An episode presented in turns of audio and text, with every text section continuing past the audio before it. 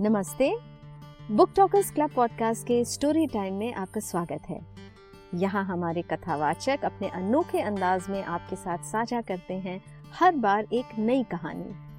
आशा करते हैं कि आपको आज की कहानी पसंद आएगी।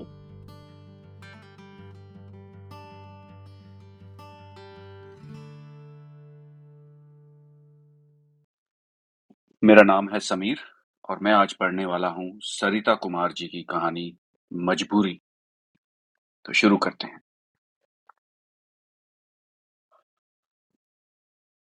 उमस भरी दोपहरी थी। बहुत गर्मी थी। एडिटर साहब ने दो तीन डब्बे गुजर जाने दिए। उसके बाद किसी खाली खाली सी बोगी में दाखिल हुए। सीट पर बैठने के बाद उन्हें थोड़ी राहत महसूस हुई। ट्रेन चल पड़ी, हवाएँ महसूस होने लगी और रोज की तरह पलके मूंद कर सिर टिका लिया उन्होंने। बड़ा आरामदायक सफ़र था। कुछ मिनट ही गुजरे होंगे कि एक आहट सी महसूस हुई और बाएँ कंधे पर हल्का सा दबाव, जैसे किसी ने अपना सर टिका दिया हो। मगर मीठी सी नींद आने लगी थी, सो उन्होंने इग्नोर किया। लोकल ट्रेन के सफ़र में करीबन तीस साल बिता दिए थे उन्होंने। रोज रोज के धक्का मुक्की और कुछ बहुत ही करीबी का एहसास होना अब एक आम बात हो गई थी उनके लिए। आँखें मूंदे कुछ प्लानिंग में मशगूल रहे। फिर हाथ पर भी स्पर्श का अनुभव महसूस हुआ। जैसे किसी ने अपने हाथों में उनका हाथ लेकर हल्के से दबा दिया हो चौंक कर खड़े हो गए और बगल वाली सीट की तरफ़ घूरने लगे। वहाँ बैठी वृद्ध महिला असहज होकर झेप सी गई। सामने वाली सीट पर बैठे हुए लोग भी देखने लगे। ट्रेन अपनी रफ्तार से चल रही थी। फिर बैठकर सोचने लगे कि ऐसा क्यों लगा कि किसी ने कोई हरकत की हो। बगल वाली सीट पर बैठी जो वृद्ध महिला है, वो तो शांति से खिड़की के बाहर देख रही थी और थोड़ी दूर भी थी। भीड़ भी बिल्कुल नहीं थी। खैर, फिर से आँखें मूंद ली। अभी चालीस मिनट का सफ़र बाकी था। मैसेज का एक नोटिफिकेशन आया। उनका कलेजा धक से कर गया। और मैसेज पढ़कर डर गए। मैसेज था, क्यों? डर गए? मैंने धीरे से सर टिकाया था आपके कंधे पर। आपको पता है ना, मुझे हर बात के लिए आप ही चाहिए। मुझे रोने का मन हो रहा है। और इसके लिए भी कंधा आपका ही चाहिए। इधर उधर नज़र दौड़ाई। और बस जवाब दे दिया। अगले स्टेशन पर ट्रेन चेंज करनी है। ऑफ़िस पहुंचकर बात करता हूँ। फट से जवाब भी आ गया। ओके। माथे पर बल पड़ गए थे। ऐसा कैसे हो सकता है? मैसेज पढ़ने के बाद तो संभव है, लेकिन मैसेज आने से पहले किसी के साथ में होने का एहसास? कहीं ऐसा तो नहीं कि मेरा भी दिमाग खराब हो रहा है। नहीं नहीं, मैं बिल्कुल ठीक हूँ। नींद आ गई थी तो सपने में हो गया होगा। और इत्तेफाकन उसी वक्त मैसेज भी ऐसा आ गया। स्टेशन आ गया। उतरकर दूसरी ट्रेन ली। फिर थोड़ी दूर पैदल चलकर ऑफ़िस पहुँचे। सहज औपचारिकता के बाद कैबिन में पहुंचकर गहरी सांस ली। नेट फ़ोन का ऑफ़ कर दिया। वरना नॉन स्टॉप मैसेजेस आते रहते। एक गिलास पानी पीने के बाद भी प्यास बाकी रही। दूसरा गिलास भी उठा लिया और सोचने लगे कि आखिर ये सब चल क्या रहा है? मेरे शांत, सुनियोजित जीवन में ये कैसी उथल पुथल मच गई है? बरसों से एक ही रफ्तार से चल रहे मेरे जीवन में ऐसी सहजता की स्थिति क्यों आ गई है? ऐसा भी नहीं कि उसका मैसेज और कॉल आना मुझे पसंद नहीं लेकिन नोटिफिकेशन देखते ही असहज हो जाता हूँ और क्यों मैं इधर-उधर देखने की ज़रूरत महसूस करता हूँ जवाब देने से पहले। क्यों किसी और के सामने जवाब देने में असुविधा महसूस होती है मुझे? दिल क्यों धड़क जाता है मेरा? और जब 2-4 घंटे तक कोई मैसेज नहीं आता, तब भी इंतज़ार सा बन जाता है। मन बेकरार क्यों हो जाता है? मन ढेरों सवाल पूछता रहा और इन ढेर सारे सवालों के बीच उलझते जा रहे थे एडिटर साहब। तभी एक मैसेज आया और फिर दूसरा और तीसरा भी। ऑफ़िस पहुँच गए या सोए सोए स्टेशन पार हो गया उन्होंने फट से जवाब दिया "अ, हाँ पहुँच गया। सोमवार है मेरी मीटिंग है दो घंटे चुपचाप बैठो। ओके सॉरी भूल गई थी। ठीक है मीटिंग के बाद मैसेज कीजिएगा। मीटिंग में जरा सा भी ध्यान नहीं दे सके वो। निरंतर वही सारे सवाल जिनका कोई जवाब नहीं था। कि मैं इतना असहज क्यों हो जाता हूँ? नेट तो ऑफ़ ही था। तो फिर उन्होंने पुरानी चैट पढ़ने लगे। लगभग पिछले दो महीने की चैट पढ़ ली। और जो निष्कर्ष निकल रहा था वो यह था कि कोई दस बारह साल की बच्ची है, थोड़ी जिद्दी है, थोड़ी शैतान और बहुत शरारती। कभी कभी उसकी बदतमीजी से खून खोलने लगता है, मगर कुछ कर नहीं सकता। मानसिक रूप से बीमार है। इसके माता पिता का देहांत बहुत साल पहले हो चुका है। लेकिन इसने न जाने ऐसा क्या देखा है मुझमें कि उसे, मुझे देखकर पापा की याद आती है उसे अपने। जब भी दर्द हद से गुजरने लगता है तो उसे मेरी तलब होती है और मेरे पास आकर सो जाती है, बड़े सुकून से। यह सब मेरी समझ से परे है, लेकिन उसके परिवार वालों का रिक्वेस्ट है। और हाँ डॉक्टर की सलाह भी। एक इंसान होने के नाते इंसानियत का तकाजा यही है कि चुपचाप मैं उसका पापा बनकर संभाल दूँ। डॉक्टर की राय है, बहुत जल्दी ही ठीक हो जाएगी और मेरी यह गैर ज़रूरी ज़िम्मेदारी खत्म हो जाएगी। मुझे तो सिर्फ़ उसके मैसेज का जवाब देना होता है। ना वो कभी मिलने आ सकती है और ना ही कभी मुझे उसके पास जाने के लिए कोई बाध्य कर सकता है। वो सिर्फ़ अपने पापा से प्यार करती है। उन्हीं की बात मानती है और उनके लिए कुछ भी कर सकती है। उसके पापा का देहांत काफ़ी समय पहले हो चुका है। मगर दिमागी खलल की वजह से वो भूल गई है। मुझे अपना पापा समझने लगी है और इसलिए सारी बातें, गिले, शिकवे, शिकायत सब मुझसे करती है। और चाहती है कि मैं सुपर हीरो बनकर चुटकी में सारी समस्याओं को हल कर दूँ। अरे, मैं एक सामान्य इंसान हूँ और वो मुझे सुपरमैन समझती है।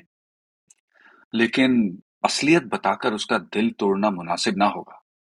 यह जानते हुए कि वह मानसिक रूप रूप से बीमार है। सारी स्थितियाँ एकदम स्पष्ट हैं। अपने परिवार में भी तो बता चुका हूँ कि एक बीमार के इलाज में मुझे सहयोग करना है। उसके पापा का रोल अदा करना है। कुछ दिनों में वो ठीक हो जाएगी, तब मेरी यह ज़िम्मेदारी पूरी हो जाएगी। यह एक पुण्य कर्म है। अगर थोड़ी सी मदद से कोई बीमार स्वस्थ हो जाता है, किसी का उजड़ता हुआ संसार फिर से बस जाता है छोटे छोटे बच्चों की विक्षिप्त माँ अगर मुस्कुराने लगती है और बच्चों के चेहरे में रौनक लौट आती है तो इसमें हर्ज ही क्या है? भोले भाले बच्चों और उनके पिता ने भी आग्रह किया है कि मैं उसे बचा लूँ। डॉक्टरों की राय में आखिरी उम्मीद मैं ही हूँ। ऐसे में मुझे बिना कुछ सोचे समझे मदद करनी ही चाहिए। मेरी वजह से अगर किसी के घर में खुशहाली आती है तो अच्छी बात है। ईश्वर ने मुझे ही क्यों चुना है इस पुण्य कर्म के लिए? सोचता हूँ कभी कभी शायद मेरे लिए भी कुछ अच्छा ही होने वाला है इस माध्यम से। वरना 130 करोड़ में से एक मैं ही क्यों हूँ? उसके पापा जैसा। जबकि उम्र देखा जाए तो वो महज दस साल ही छोटी है मुझसे। खैर, जो भी हो। आज मैंने तय कर लिया है। उसके इलाज में मदद करूँगा, बकवास बातें करूँगा, उसका दिल बहलाने के लिए जो कुछ करना पड़े करूँगा। बस एक बार वो स्वस्थ हो जाए। फिर पीछा छूटेगा। चलो, मैसेज कर देता हूँ। मीटिंग खत्म हो गई है। अब बताओ, हाजिर हूँ। क्या सेवा करूँ? थैंक यू कुछ नहीं, बस ऑनलाइन रहा कीजिए। आपको देख देख कर सारा काम आसानी से कर लेती हूँ। और जब आप दिखाई नहीं देते हैं तो अंधेरा अंधेरा हो जाता है। रोने का मन होता है। और रोने के लिए भी मुझे आप ही चाहिए। हाँ तो हूँ ना मैं हमेशा हमेशा तुम्हारे साथ। लेकिन ऑफ़िस में थोड़ा सा काम करने दो, फिर मैं तुम्हारे साथ मूवी देखूँगा, गोलगप्पे खिलाऊँगा, कॉफ़ी पिलाऊँगा, अरे झूला झुलाने ले जाऊँगा। और तुम कहोगी तो देर रात तक अकेले सड़कों पर भी घूमूँगा। यही सब चाहती हो ना? मैं सब कुछ करूँगा। तुम बस खाना वाना खाकर तैयार हो जाओ। सच? थैंक यू सो मच मैं जानती थी, आप सबसे अच्छे हैं दुनिया में। एक अकेले आप ही तो हैं, जो मुझे इतना प्यार करते हैं। मैं भी बहुत दुलार करूँगी आपसे। और ढेरों सारी लव की इमोजी भेज दी उसने। ठीक है अब आप एक काम करो, थोड़ा काम कर लीजिए, तब तक मैं सुंदर से गुड़िया बन के तैयार हो जाती हूँ। थैंक गॉड एक बार फिर मैंने नेट ऑफ़ कर दिया। उसे यकीन हो गया, थोड़ी देर चैन से सो जाएगी। अब मैं अपना काम शुरू करूँ। कभी कभी उसकी मूर्खतापूर्ण बातें मुझे अच्छी लगती हैं। बहुत प्यार भी आता है। लेकिन जैसे ही एहसास होता है कि वो बच्ची नहीं है, बल्कि प्रौढ़ महिला है, किसी की पत्नी है, कुछ बच्चों की माँ है, एक सड़क दुर्घटना में अपनी याददाश्त खो चुकी है और गलती से अपने बचपन में अटक कर मुझे अपना पापा समझने लगी और इसलिए मेरे साथ बेफिक्र होकर रहना चाहती है। उसे लगता है मैं उसे हॉस्पिटल से, डॉक्टर से, खतरनाक मशीनों से और इन चुभने वाले इंजेक्शनों से बचा लूँगा। और सचमुच उसके इस विश्वास से चमत्कार होने भी लगा था। उसके पति ने ही बताया था कि अब वो बिना इंजेक्शन और स्लीपिंग पिल्स लिए सोने लगी है। कहती है, मुझे मेरा बचपन वाला झूला मिल गया है। पापा मुझे उस झूले पर झुलाकर सुला देते हैं। और उसने अपने पति को एक तस्वीर भी भेजी थी, नौकर फ़िल्म की, जिसमें संजीव कुमार अपनी बेटी को लोरी सुनाते हुए झूले पर झुला रहा है। उसने पति से बोला कि हर रोज मैं इसी झूले पर सोती हूँ। परिवार का हर सदस्य उसकी हर बात में हा में हा मिलाता है। तो वो बिल्कुल सहज रहती है। पर जैसे ही कोई बात उसके मन के खिलाफ हो जाए तो अटैक पड़ जाता है। इसलिए उसकी बेबुनियाद, मूर्खतापूर्ण बातें भी चुपचाप सुनने लगते। मुझे भी यही समझाया गया है कि हर बात में हाँ ही कहना, एक बार उसे ठीक हो जाने दे, फिर मुझे निजात मिल जाएगी। ऐसी अनचाही परिस्थितियों से छुटकारा भी कहाँ आसानी से मिलता है? कभी कभी बड़ी उलझन होती है बेतुके सवालों से। हर बार यही सोचकर चुप हो जाता हूँ कि शायद यह आखिरी हो। मगर मगर कुछ ही दिनों बाद फिर कोई ना कोई नई शरारत, फिर कोई तमाशा, फिर कोई शैतानी, फिर कोई बखेड़ा। क्या मुसीबत है। तभी उसकी बेटी या पति का मैसेज आ जाता है कि माफ़ कीजिएगा, आपको बड़ी परेशानी हो रही है। बस थोड़े दिन और बर्दाश्त कर लीजिए। उसके बाद कोई तकलीफ़ नहीं होगी आपको। घर वालों के इस मैसेज से थोड़ी राहत महसूस होती है। ना जाने क्यों कभी कभी लगता है मुझे आदत सी हो गई है उसकी शैतानी, बदतमीजी और ये शरारत झेलने की। मेरी अपनी भी तो एक बेटी है, उसका बचपन याद करना चाहता हूँ। उसने भी तो परेशान किया होगा मुझे। तब क्या उस पर गुस्सा आया था मुझे? शायद नहीं, क्योंकि वो मेरी अपनी बच्ची है। अरे, बारह इंच से भी कम की थी, तब से देखा है। तो जो भावनाएँ, संवेदनाएँ उसके लिए हैं, वो किसी दूसरे बच्चे के लिए कैसे हो सकती हैं? खैर, मुझे ज़्यादा सोचना नहीं है, बस कुछ दिनों की बात है। रिपोर्ट के मुताबिक 90 परसेंट ठीक हो गई है। थोड़ी सी कसर है, उम्मीद है वो भी जल्दी ठीक हो जाएगी। फिर मैं आज़ाद हो जाऊँगा। मैं अपने ख्यालों में गुम था और धड़ाधड़ ईमेल आ रही थी। उफ, मुझे काम करना चाहिए। कुछ अर्जेंट है उसे निपटा लेता हूँ। काम के बाद छुट्टी हो गई लेकिन फिर भी कुछ काम रह गया था। उसे निपटाना ज़रूरी था तो करता रहा। बस इसी तरह कुछ महीने और इसी मजबूरी को निभाते हुए गुजर गए। और एक दिन शाम को ऑफ़िस के बाद जब बाहर मैं कैब में बैठा तो देखा तीन चार मैसेज थे। एक मेडिकल रिपोर्ट भी। एमआरआई का, सीटीओ, सीटी एंजियोग्राफी और ब्लड टेस्ट की।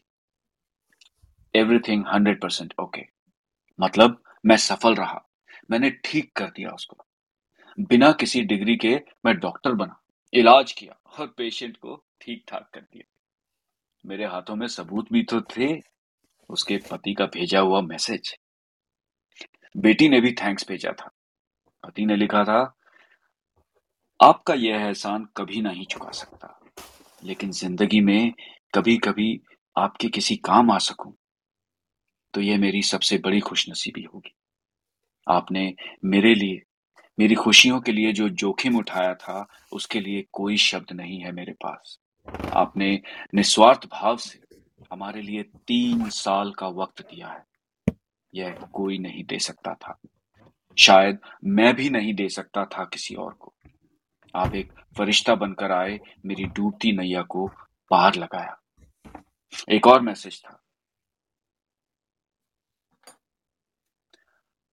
मैं बहुत शर्मिंदा हूँ। अब मैं ठीक हो गई हूँ।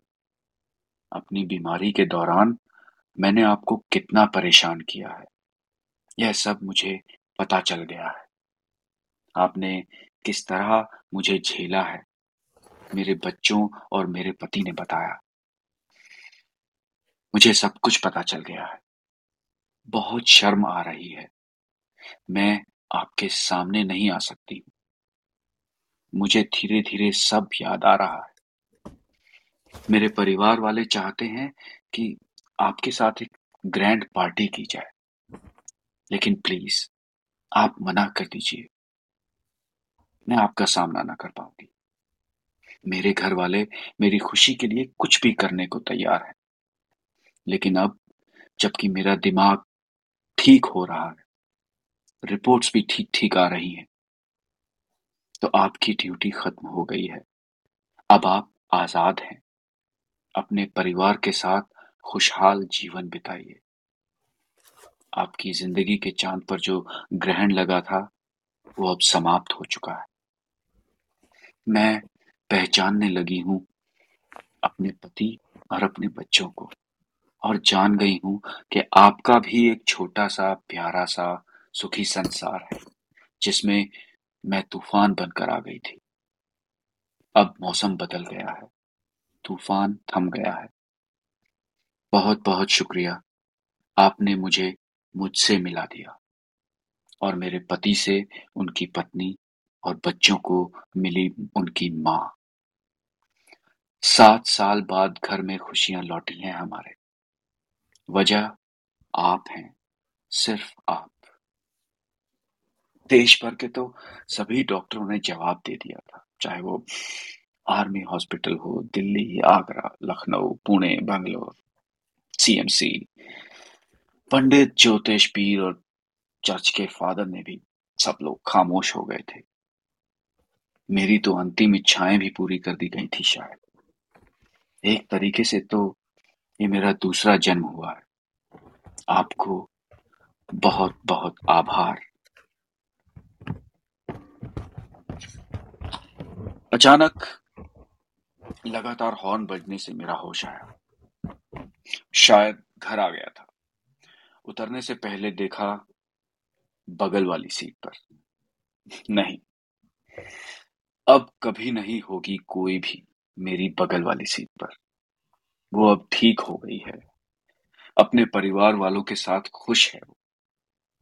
बहुत दिनों बाद उसकी याददाश्त लौटी है। इन सात सालों की तमाम घटनाएँ वो एक दूसरे को सुनाने में व्यस्त रहेंगे। कोई मैसेज नहीं आएगा मेरे पास कि प्लीज़ आप समझाइए ना। वो खाना नहीं खा रही है, ऊपर जाकर बैठ गई है, किसी से बात नहीं कर रही है, बेमतलब रो रही है, ब्ला ब्ला ब्ला ब्ला। अक्सर ऐसे मैसेज आते थे और मुझे हमेशा समझाना पड़ता था। कभी प्यार से, कभी डांट कर, कभी धमका कर तो कभी रूठ कर और कभी बेमतलब बकवासें कर कर। बस मनाना पड़ता था। जबकि याद नहीं है कि कभी किसी को मैंने इस तरह से और मनाया। सिर्फ़ उसी के साथ था। कम वक्त इस बूढ़ी बच्ची के लिए क्या क्या नाटक नहीं किया मैंने। अरे, ये दरवाज़ा क्यों नहीं खुल रहा? देखा तो मैं चाबी ही उल्टी लगा रहा था। लगता है उस पागल को ठीक करते करते मैं ही पागल हो गया। यूँ तो मेरी जीत हुई है, इतने सारे मैसेजेस आए हैं मुझे। खुश होना चाहिए कि एक मुसीबत से पीछा छूटा। एक गैर ज़रूरी ज़िम्मेदारी बड़े अच्छे से निभाई मैंने। व्हाट्सएप के तीनों मैसेजेस सबूत हैं कि मैं कामयाब हो गया और आज़ाद भी। बेवक्त बेसिर पैर की बातों से, मूर्खतापूर्ण सवालों से, बेवजह की जिद से और और हर वक्त साय की तरह लिपटे रहने वाली एक ना समझ बच्ची से। सोचते सोचते सो गया। करवटे बदलता रहा, मगर नींद नहीं आई। सुबह के पाँच बज गए। पानी पीकर एक बार फिर सोने की कोशिश करने लगा। तभी एक मैसेज आया। Lovely morning. एक स्माइली के साथ। ओह! अरे, ये तो मुझे सुकून से जीने नहीं देगी। अब क्यों मैसेज किया इसने? कल रात को तो इसी ने बोला था, सॉरी, मैं आपको बीमारी के दौरान बहुत परेशान करती थी, अब ठीक हो गई हूँ, कभी तंग नहीं करूँगी। मुझे सब पता चल गया है, मेरी फैमिली अलग है, तुम्हारी फैमिली अलग है। अब हम लोग अपनी अपनी दुनिया में खुश रहेंगे। फिर, अरे, फिर क्यों भेजा ये लवली मॉर्निंग का मैसेज? खैर, वो आखिरी मैसेज था। महीनों बीत गए। अब कुछ नहीं। सचमुच उचित यही है कि हम लोग अपने अपने परिवार में खुश रहें। मैं तो डॉक्टर और उसके परिवार वालों की रिक्वेस्ट पर पापा की भूमिका निभा रहा था। यह उसके इलाज का एक हिस्सा था। और जब बीमारी खत्म तो इलाज की ज़रूरत कहा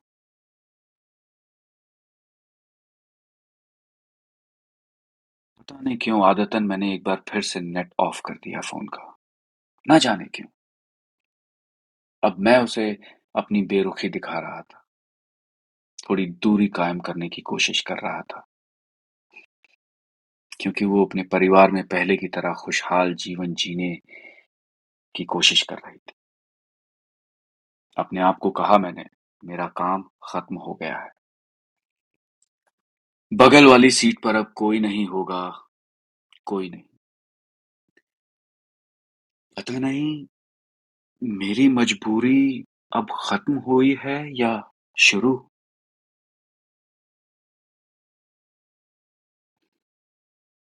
जी, ये थी कहानी मजबूरी सरिता कुमार जी की। नमस्कार। सुनने के लिए धन्यवाद। आप हमारे साथ जुड़ सकते हैं हमारे लाइव सेशंस में क्लब हाउस पर और हमें ट्विटर पर भी फॉलो कर सकते हैं at the rate Book Talkers Club पर। आप हमें लिख सकते हैं हमारे email ID Book Talkers Club at the rate Gmail dot com पर। हमारे पॉडकास्ट को लाइक शेयर फॉलो और सब्सक्राइब करना ना भूलें। शीघ्र ही आपको मिलेंगे एक और नए एपिसोड के साथ।